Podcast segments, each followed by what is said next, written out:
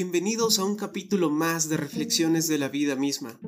Arrancamos este año 2022 con una reflexión sobre la revolución, la revolución del alma. Y es que todo gran cambio empieza dentro de nosotros. Adelante, Guido. ¿Queréis revolución? Hacedla primero dentro de vuestras almas. Arranco con esta, una de las frases célebres del que ocupó por cinco ocasiones el Palacio de Carondelet en Ecuador, José María Velasco Ibarra. Este querido expresidente ecuatoriano, en tan pocas palabras, nos deja una gran lección de vida. No se trata de buscar responsables externos a nuestras circunstancias, no se trata de exigir a ese estado muchas veces ausente la satisfacción de nuestras necesidades aunque si bien tiene gran parte de responsabilidad, desafortunadamente la mayoría de las veces es solo un espejismo y un mal remedio de protector.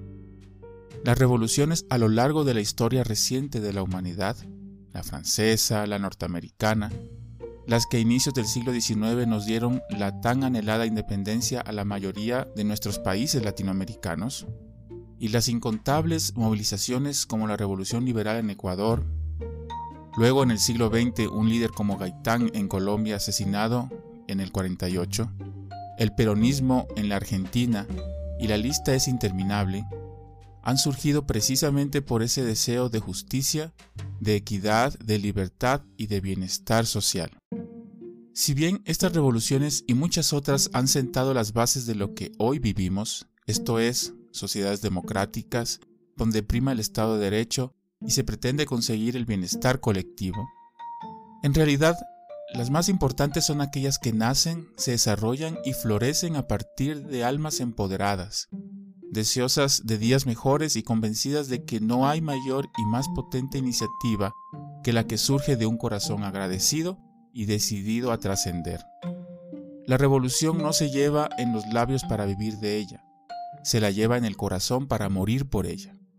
Esto lo pudo expresar Ernesto el Che Guevara luego de recorrer la América profunda, montado en la poderosa, como llamaba cariñosamente a su motocicleta.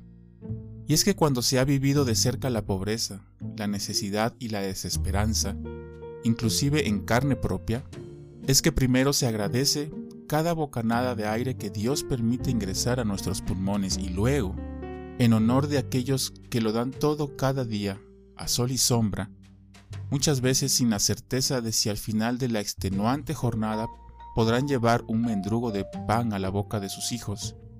Levantamos el alma de su letargo y le gritamos que debe despertar, que queda mucho por hacer, que quedan muchas batallas por pelear, que aún hay muchas personas que necesitan de nosotros, empezando por mí mismo. Revolución por cambiar nuestra vida, nuestra mentalidad, Pasamos por alto nuestras batallas que se convierten en recuerdos amargos. Muchos de nosotros nos quedamos estancados en ese espejismo que parece interminable. Es momento de empezar a hacer revolución en nuestros corazones. ¿Qué tal si empezamos hoy? Gracias por escucharnos como cada lunes. Empecemos este 2022 con la energía renovada y dispuestos a alcanzar nuestras metas. Síganos en nuestras redes sociales y que este año conquistemos el mundo. Hasta la próxima.